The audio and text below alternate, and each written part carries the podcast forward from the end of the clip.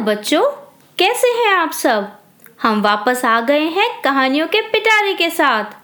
और इस बार हम ऐसे लोगों के बारे में जानेंगे, जिन्होंने अपनी मेहनत और हिम्मत से पूरी दुनिया में नाम कमाया और अपने देश का नाम भी रोशन किया। तो देखते हैं, आज इस कहानी के पिटारे में से किसकी कहानी निकलती है? क्या आप लोग जानते हैं कि द फ्लाइंग सिख के नाम से किसे जाना जाता है? द फ्लाइंग सिख हैं मिल्खा सिंह। तो चलिए, आज मिल्खा सिंह की इंस्पायरिंग स्टोरी सुनते हैं। द फ्लाइंग सिख, मिल्खा सिंह हमारे देश के बेस्ट स्प्रिंटर्स में से एक हैं। बच्चों स्प्रिंटर का मतलब होता है जो शॉर्ट डिस्टेंसेस बहुत कम समय में रन करके कवर करते हैं। 1960 के ओलंपिक गेम्स में मिल्खा सिंह ने 45.73 सेकेंड्स यानी वन मिनट से भी कम समय में 400 मीटर कवर किया था, जो इंडिया का 40 साल, यानी 40 इयर्स तक रिकॉर्ड टाइम रहा था। हालाँकि मिल्खा सिंह इस रेस में फोर्थ नंबर पर आए थे, पर उनका यहाँ तक पहुँचने का सफ़र इतना आसान नहीं था। मिल्खा सिंह 17 अक्टूबर 1935 को पंजाब में पैदा हुए थे।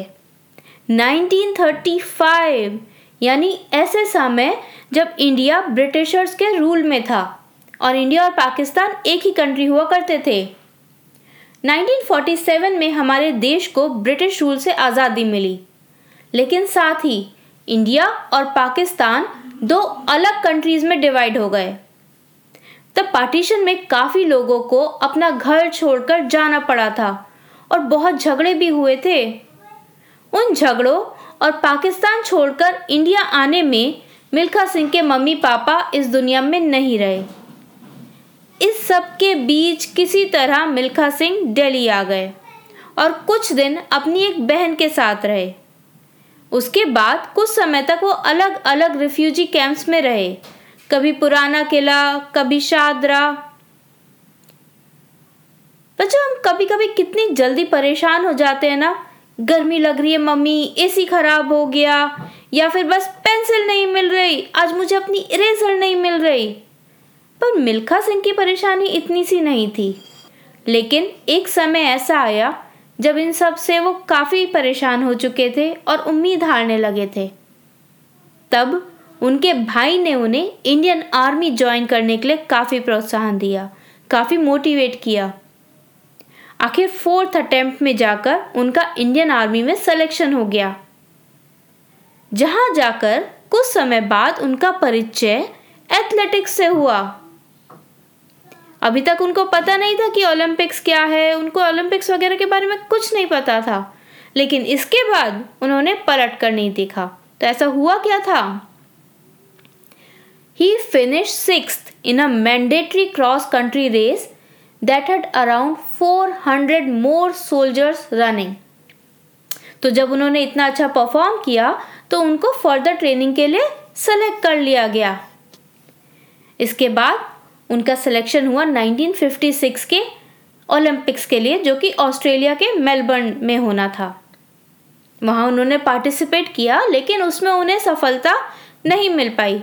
आखिर उन्हें अनुभव भी तो कम था एक्सपीरियंस कम था, लेकिन वो डरे नहीं।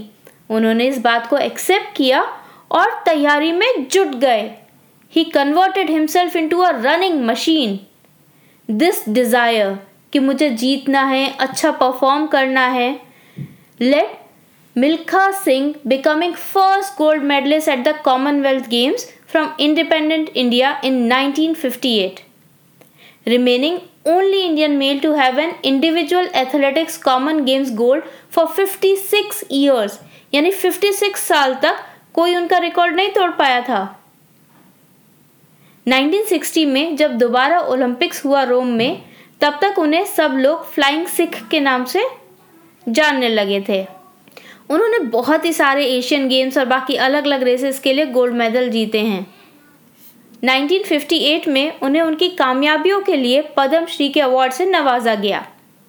2013 में आई मूवी भाग मिलकर भाग, उनकी autobiography the race of my life पर बेस्ड है। बच्चों, आपको पता है, लंदन में एक म्यूज़ियम है मैडम टूसार्ड्स, जहाँ पर जाने माने लोगों के वैक्स स्टैचू, यानी कि मोम की मूर्तियाँ बनाकर रखी जाती हैं।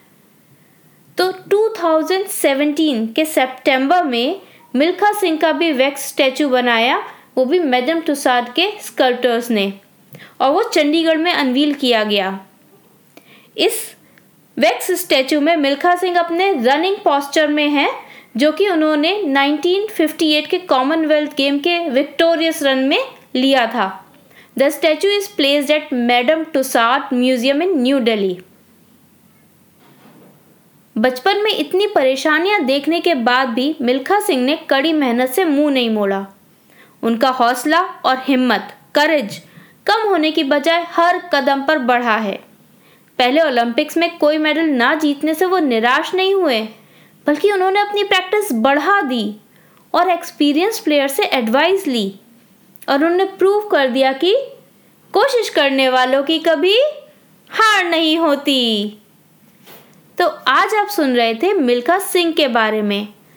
बच्चों, अब एक और इंटरेस्टिंग बात। आप अब अपनी फेवरेट स्टोरी सिर्फ़ सुन नहीं, पढ़ भी सकते हैं।